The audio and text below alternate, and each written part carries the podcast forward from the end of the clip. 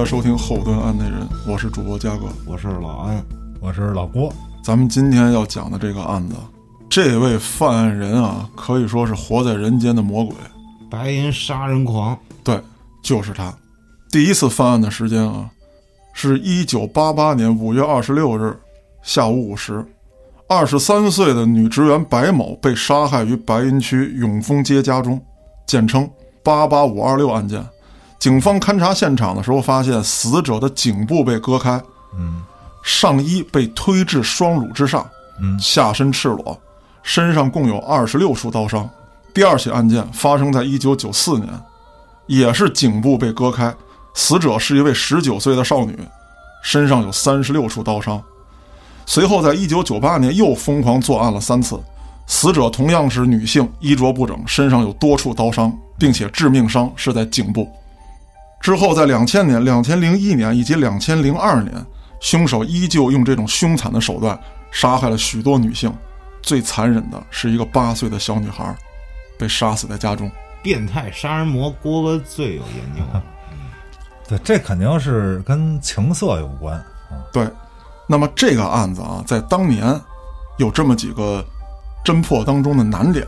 嗯我刚听到这个案子的时候，我就会觉得，咱们的警察怎么就抓获不了犯案这么多次的一个罪犯？嗯但是确实有难点。第一，所有的凶案没有目击证人，嗯，那肯定的呀。对，看见他的人都死了，啊，就是不留活口。对，不留活口。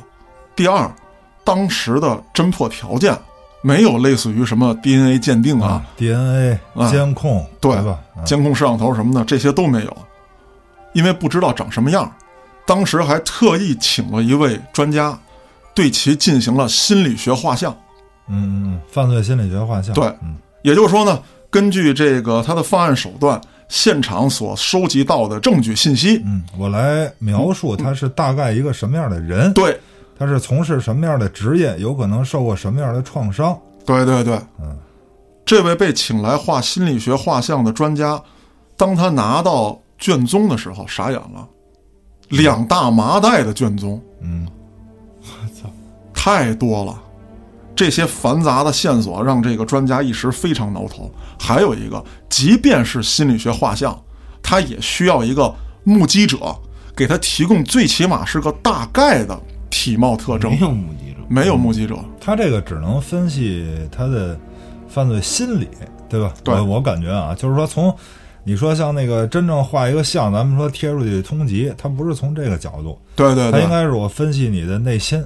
对啊那么关于这个心理学画像啊，咱们找机会单独聊一期。嗯在这儿呢，不多做赘述。嗯，咱们只说说，在这位专家画像的这个阶段，警察有一次与这个罪犯擦肩而过，嗯这个事情也让警方是顿足捶胸，后悔莫及。啊，就是差一点我就抓着了。对，嗯那咱们就讲讲这次擦肩而过。话说有这么一天啊，一个女工下班回到宿舍，她的宿舍在一楼，嗯正准备开门的时候，发现后面有人嗯，尾随是吧？尾随她，发现后头有人，她奋力一推之后，进门把门关上了。推了那个人上。对，嗯，随后就立刻给老公打电话，啊，说我这儿发现一个什么什么样的人，就大概叙述了一下。因为在那一个阶段啊，警察也给很多的市民，特别是女性，发了一些这个注意事项嗯嗯啊，注意人尾随，哎，这个凶手呢很可能利用你开门的瞬间，啊，把你推到屋里嗯，明白了。啊，等于说这个女工有这个意识。按说啊，一般的罪犯发生这件事之后会怎么样？跑啊，跑了吧？嗯但这位罪犯在一楼的窗户那儿看着女工给她老公打电话，并且露出了邪魅的笑容。嗯这女工就吓死了，你还不走？被我发现了，你还这么明目张胆的在窗户外面对着我笑。嗯还好，这个一楼啊是有护栏的。就在这个女工刚刚放松警惕的时候，突然她想起来，卫生间有一个小窗户，没有护栏。哟我操！他就急忙的跑到卫生间，想办法要堵住这扇窗户。就在这时，门声突然响了，他就特别害怕，说是凶手会不会破门而入？嗯无论是撬锁呀，还是说这个暴力拆除，嗯，都有可能。都有可能。这个时候，女工啊就奋力呼喊，然后这个时候门就打开了。在呼救的过程中，呼救的过程中，门打开了，嗯女工就抄起凳子扔了出去，结果把自己老公砸中了。嗯，她老公也来了，她老公很快的速度就赶到了，骑着小摩托车，啊，骑上心爱的小摩托，永远都不会堵车。他很快就赶到了现场，然后呢，他的呼喊声呢，也让旁边的一位就是跟他邻居的这个大姐嗯听见了。大姐也是自己单独住在这个宿舍，嗯过来进行安慰。老公就想呢，说我让你安心，嗯是吧？呃，我去周围巡视一下，嗯看看有没有这个所谓的这个嫌疑人，就是像你说的，说还在窗口对你笑呢。嗯老公当时呢是相信有人尾随他，嗯但是不相信有这么大胆的犯罪分子。嗯，说失败之后你还敢窗户那儿往里看他？觉得他有可能他老婆出现幻视了，哎，被吓得幻视了。那我巡视一圈，让你心里安心呗。老公就围着这个宿舍楼转了一圈，就在她老公刚刚经过一个窗户之后，这个犯罪嫌疑人又出现在窗户这儿，并且对里面又露出了鬼魅的笑容，还做了一个手势，就是把手指头放在嘴上，嘘嗯然后望向了她老公的方向，消失在了夜色里。哎呦，他妈瘆得我！那这个时候，这个女工就特别害怕，说她有没有可能趁我老公不注意给我老公干掉？嗯她就开始大声的呼喊。这位大姐急中生智，随便抄起了桌子上一东西，就把窗户砸碎了，想用破窗的这种声音，呃，吸引大家的注意力，嗯，吸引更多的人，吸引更多的人，并且这一下呢，没准也能吓一下这个犯罪分子啊，嗯震慑，震慑住他。窗户破了，有破裂的声音，又有这个喊叫的声音。随后，这位女工呢又拿起电话开始报警。嗯这么一来二去一折腾，楼里虽然人不多，但是依旧有其他人听见了。嗯窗户上的灯就一盏盏的亮起来了。老公转了一圈，没有发现可疑人员。嗯，呃，这个时候他们三个就是老公、女工还有这位大姐，嗯。觉得很可能是刚才一系列的这个活动，让这个嫌疑人落荒而逃。嗯。没过多久，警察就赶到了现场，因为这个案子好不容易在这次能有一个疑似的，嗯，哎，能看到对方又活着的，对，警察出警速度非常快。嗯，经过这个大姐跟女工的描述之后，说这个人大概是个什么样子，啊，身高，身高、体态体态，穿个什么样的衣服。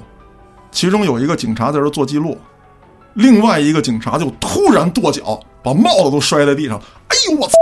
那就是说，当时他过来的时候，应该看到了这个人，对，他们当时特别着急，开着警车往事发地点赶。嗯而在这个时候，在路上，他们看到了一个体貌特征与女工所描述极其相似的人，骑着自行车从他们警车旁边过去。哇，然后，警察带上女工，还有她老公以及这位大姐，足足转了一宿加一白天，嗯要找到这个人。而且，警方当时还做了一个什么样的推断呢？就是这个人一定在附近。因为骑的是自行车，，对，第一骑着自行车，第二自己的警车这么转悠，没有发现他，证明他的隐秘地很近。这个时候他已经藏匿起来了。嗯而对于当时的那种环境，附近基本上都是这个厂工的宿舍、家属院，不可能有生人儿。楼道呢，也不像现在说有那么多的这个高塔，很大，说进去之后挨层排查，你从这儿上，他从那儿下，你老找不着他。六层板楼，甚至有的宿舍就是三层，藏不住。那么这个时候，他一定是有自己所谓的家或者安全屋在附近的。嗯查完之后没有发现，于是进行了地毯式的挨家挨户的啊，走访，走访、询问、排查。可是很神奇啊，从此之后，这个罪犯就消失了。这位心理学画像的专家也根据女工的描述，做出了他的图像。嗯但是这位心理学专家依旧对此不敢确认。为什么？人在受到极度惊吓的情况之下，描述是有错误的。对对，是的，最简单的一个就是说，很可能你看到的是一个一米七零，或者说，呃一米七出头的一个男性，但由于你对他的恐惧，你把他说成一米八，对，很有可能你说他非常高大，他他可能是个小眼睛，你会说成大眼睛，这些是都有可能的。叙述并不准确，但是有了一个大概的画像之后，至少一些基本的体貌特征还是有一些参考依据的。嗯，本来警方觉得这个事情要有眉目了，展开了地毯式的搜查，挨家挨户的走访，根据画像找人。但是这个犯罪嫌疑人却像凭空消失了一样，谁也找不到他了。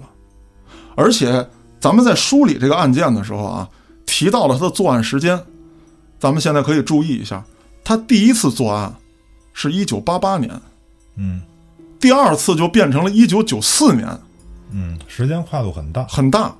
他唯独密集作案时间是在一九九八年，连续作案多起，随后又消失了一段时间，再次作案是两千年、两千零一年和两千零二年。他这个作案时间之所以跨度那么大啊，我感觉嗯他是在没作案的那段时间啊，有可能遇到了什么事情。你像这种应该是强奸吧，性的这个事儿啊，性行为。那么八八年的时候，我有可能正旺盛的，对吧？嗯那么我做了几起案以后，有可能我结婚了。我结婚了以后呢，那我就有固定的性生活了。嗯这方面我不是那么迫切。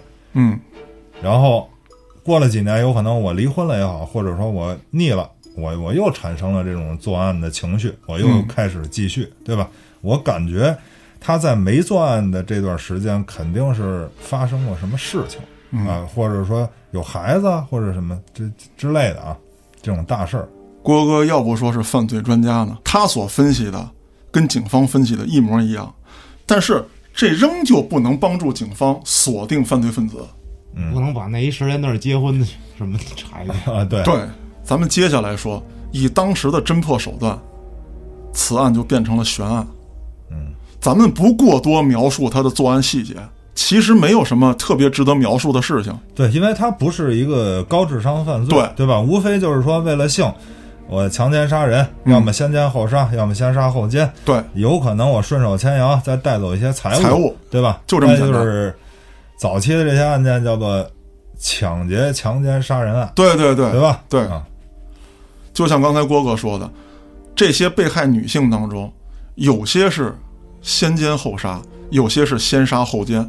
嗯，那么这个案子最后是怎么破的？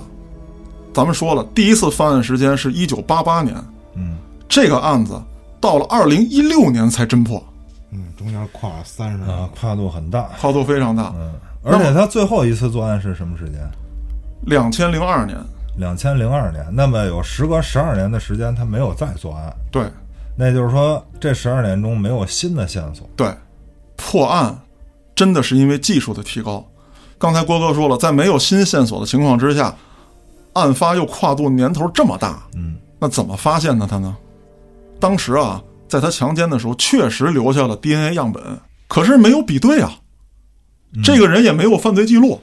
对对对，我只有样本一，没有与之对照的。对，可是这个案子并没有因为时间长，咱们的警方就放弃了。到了二零一六年，是因为外染色体的对比，发现了这位罪犯。为什么？是他的亲戚因为行贿受贿，留下了这个 DNA 样本。啊，那也就是说，他的亲戚在其他的违法犯罪活动中被警察抓到了，对对吧？然后取什么指纹啊这些对乱七八糟对对的东西，通过和数据库对比，发现这个人和当年的那个嫌疑人是类似的。对对对，比对度相当大。如果发现这两个 DNA 图谱相当接近啊，他会认为，首先他会怀疑这个人，对排除了这个这个人之后，有可能再去往其他方向找。对，当然说呢，这个通过 Y 染色体的这个对比啊，嗯呃，具体情况我不了解这个高科技手段，嗯嗯但是可以确定是与这个人有直接的亲缘关系，但并不是这个人。嗯嗯，明白。那随后就开始排查他的亲属了。一旦锁定，那之后的事情就很好办了。很快的发现了这个最可疑的这个嫌疑人高成勇。嗯二零一六年八月二十六日，在白银市工学院的一个小卖部落网。嗯自此之后，时隔好几十年的白银杀手被抓获了。嗯那咱们现在就得着重介绍一下这位恐怖的杀人犯。他是为什么杀？中间要为什么隔那么长时间？对，嗯高成勇被捕的时候已经五十二岁了。嗯据被害人家属反映啊，在法庭上面对法官和被害人家属的时候，这个人没有丝毫愧疚。当然了，他的辩护律师称啊，高成勇在法庭上确实做出了道歉，并且说：“我愿意捐献自己的遗体作为研究，来洗刷自己的罪恶。”嗯可是由于这个案件的特殊性，没有进行公开审理，所以具体情况连媒体也不知道。嗯，他到底有没有道歉过？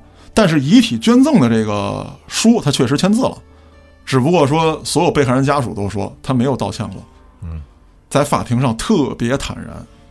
高成勇这个人啊，是甘肃省青城镇的，一共有五个姐姐和一个哥哥，家里人口特别多，过得非常非常的贫苦。那他就是最小的那个。啊，对，对他来说呢，好好学习，考上大学成了他唯一的出路。但是，一九八四年，他第二次高考落榜，而且为了上学，几乎花光家里所有的钱。当地的这个农耕手段啊，特别落后，靠种地只能勉强的维持温饱。那你要考不上大学，就不可能出人头地，嗯你只能外出打工。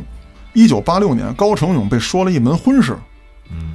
因为结婚要分房子嘛，嗯。这件事他跟大哥闹翻了，大哥觉得他上学的时候花光家里所有的钱，你也没为家里出力，哎，现在你要结婚了，要跟我分房子，嗯。我特别气愤。当时怎么解决的这个问题呢？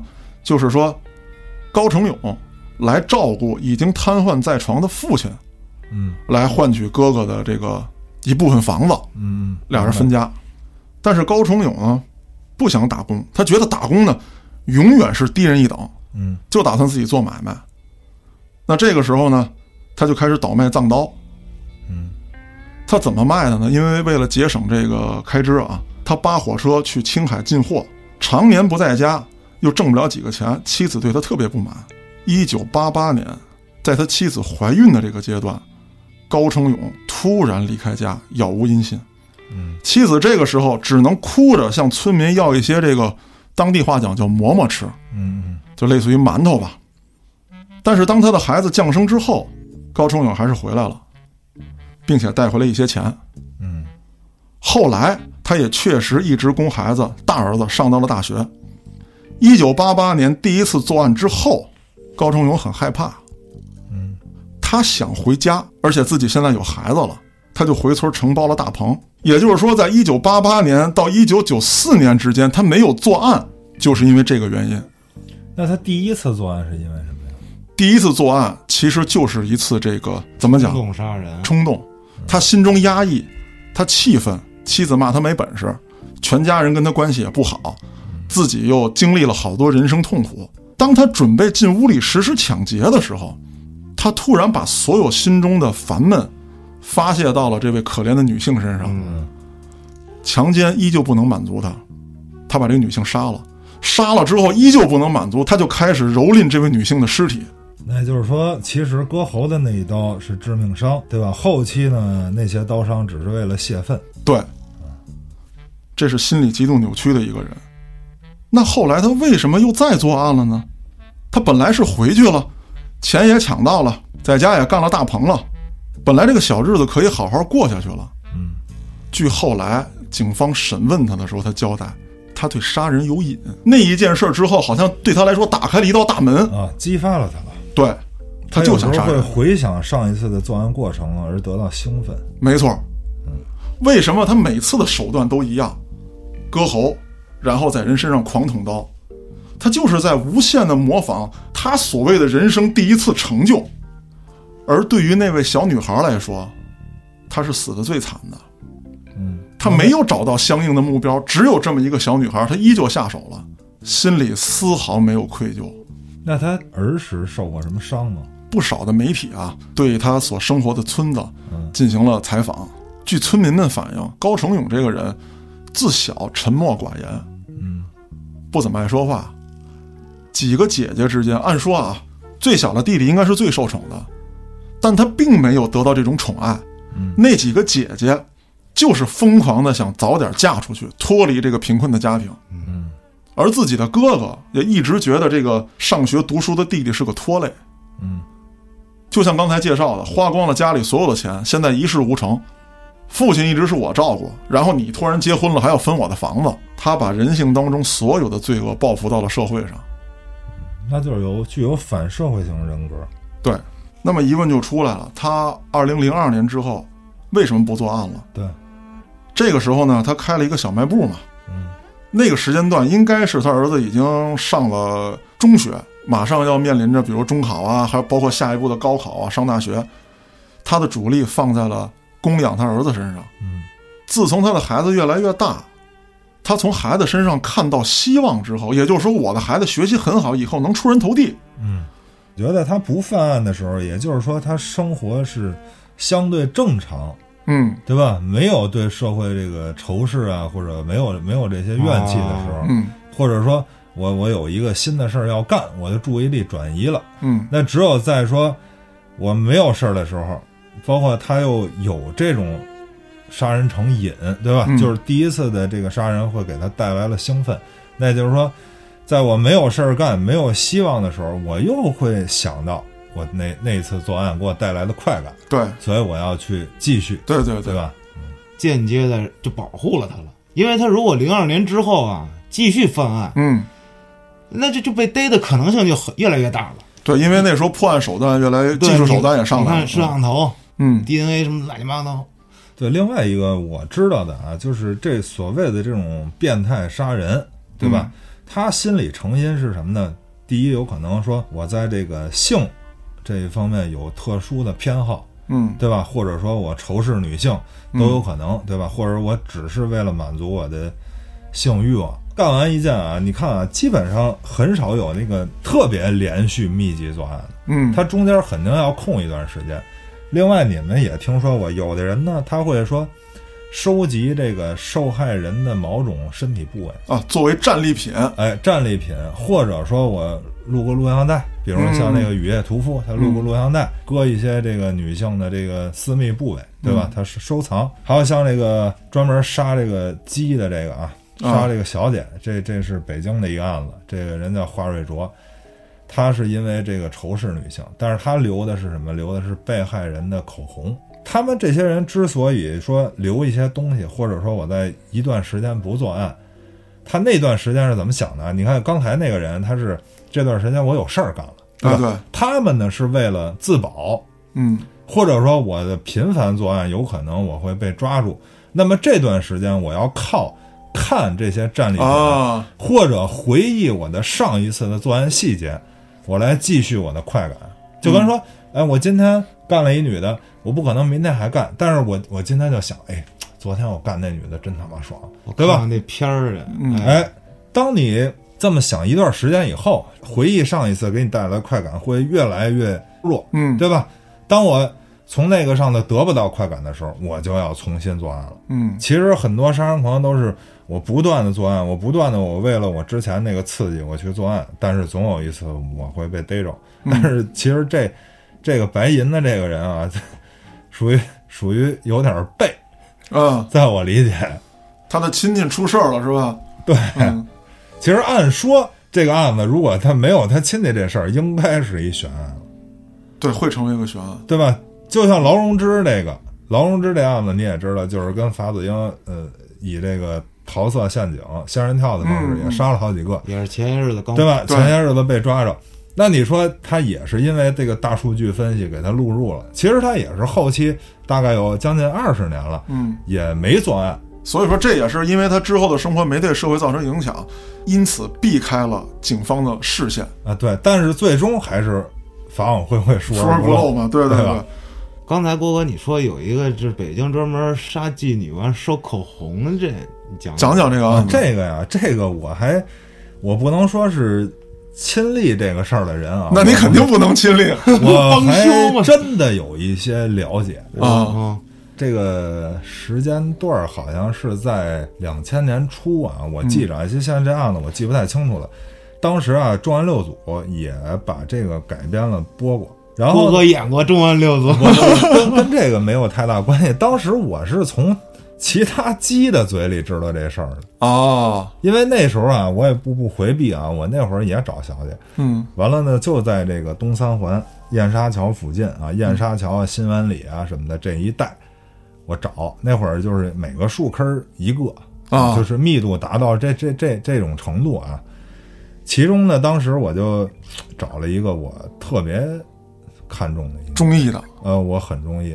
当时啊，就是我开车路过那儿，我看见了他他他这个脖子这儿他系了一个领结，你明白吗？啊一般女的不系那玩意儿，就就系了一丝巾，哎，啊就是那东西，看着特像空姐儿那感觉。哦然后我就我就问他，我说多少钱啊、他说，我说有有口，他说啊，对不起，我们不提供这个。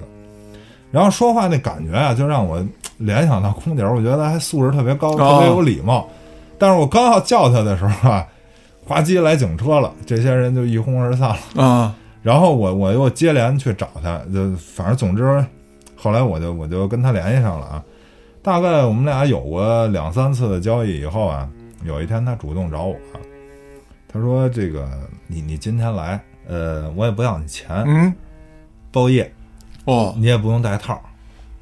你不是喜欢我吗？啊哦，你今天就痛痛快快的来。”后来我就问他，我说：“为什么呀？”他说：“我明天我就不干了。”我说：“你为什么不干了？嗯有什么事儿啊？”挣够钱了，没有，他说啊，我们现在这个小姐失踪了好几个。哦都是他认识的。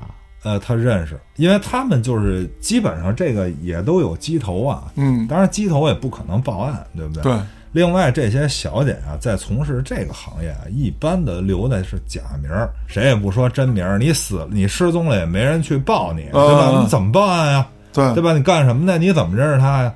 你没法说。对但是他知道这事儿啊，他知道他们这个小姐都失踪了，而且他知道一个细节，就是说，很多小姐都是让一个开白色水泥罐车的人拉走了，哦然后就没了。他知道这个，他说我害怕，我我不敢在这儿了。他说，你现在我只能说开这车的人来我不上，对吧？嗯但是万一换车了呢？换车了呢，或者说就这类的人，你怎么知道就这么一个呀？对对对不对？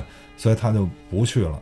当然我没在意啊，不去就不去，我办完了就完了。后来我也就没联系。但是后来后期我知道这案子了，这案子是怎么回事儿？这个华瑞卓这人啊，他本身没有什么想杀女性啊，这个跟这没关系。嗯人家交了一女朋友，交了一女朋友呢，他是非常用心的啊，说我我给你花钱，嗯。嗯，我也他把所有的财力啊、物力、心力全都投放在这个女人身上，他是要跟她结婚的。嗯。但是呢，有一天他发现啊，在这个北京的某一个地方，因为他开车嘛，对吧？嗯。他看见他这女朋友了，看见他这女朋友跟一个岁数比较大的一个人上了一辆车，嗯然后呢，他就知道了他这个女朋友是干皮肉生意的啊啊。完了，他就找这女的谈了。这女的呢，就是还大言不惭，也没有说隐瞒这事儿，说嗯啊，我怎么怎么着，就是说啊，那怎么了？这很正常呀。华玉卓呢，他受不了啊，对吧？嗯谁也不希望自己媳妇儿是干这个的，对吧？但是他又倾注了所有的东西啊，没办法，这个这个女的后来两人分手了，但是给他带来极大的心理伤害。他认为这个妓女呢就该杀，啊就脏，对吧？因为伤害了他了嘛，嗯对吧？有一次呢，他这个开车就是路过这个燕莎附近，他拉了一个，拉了一个也是一个小姐，因为他也嫖，你知道吧嗯？他也嫖。嫖的过程中呢，他就发现这个女的呀，长得有几分相似他之前那个女的，哦就是伤害他的那个人，他就顺手说了一句：“说我他妈真想掐死你！”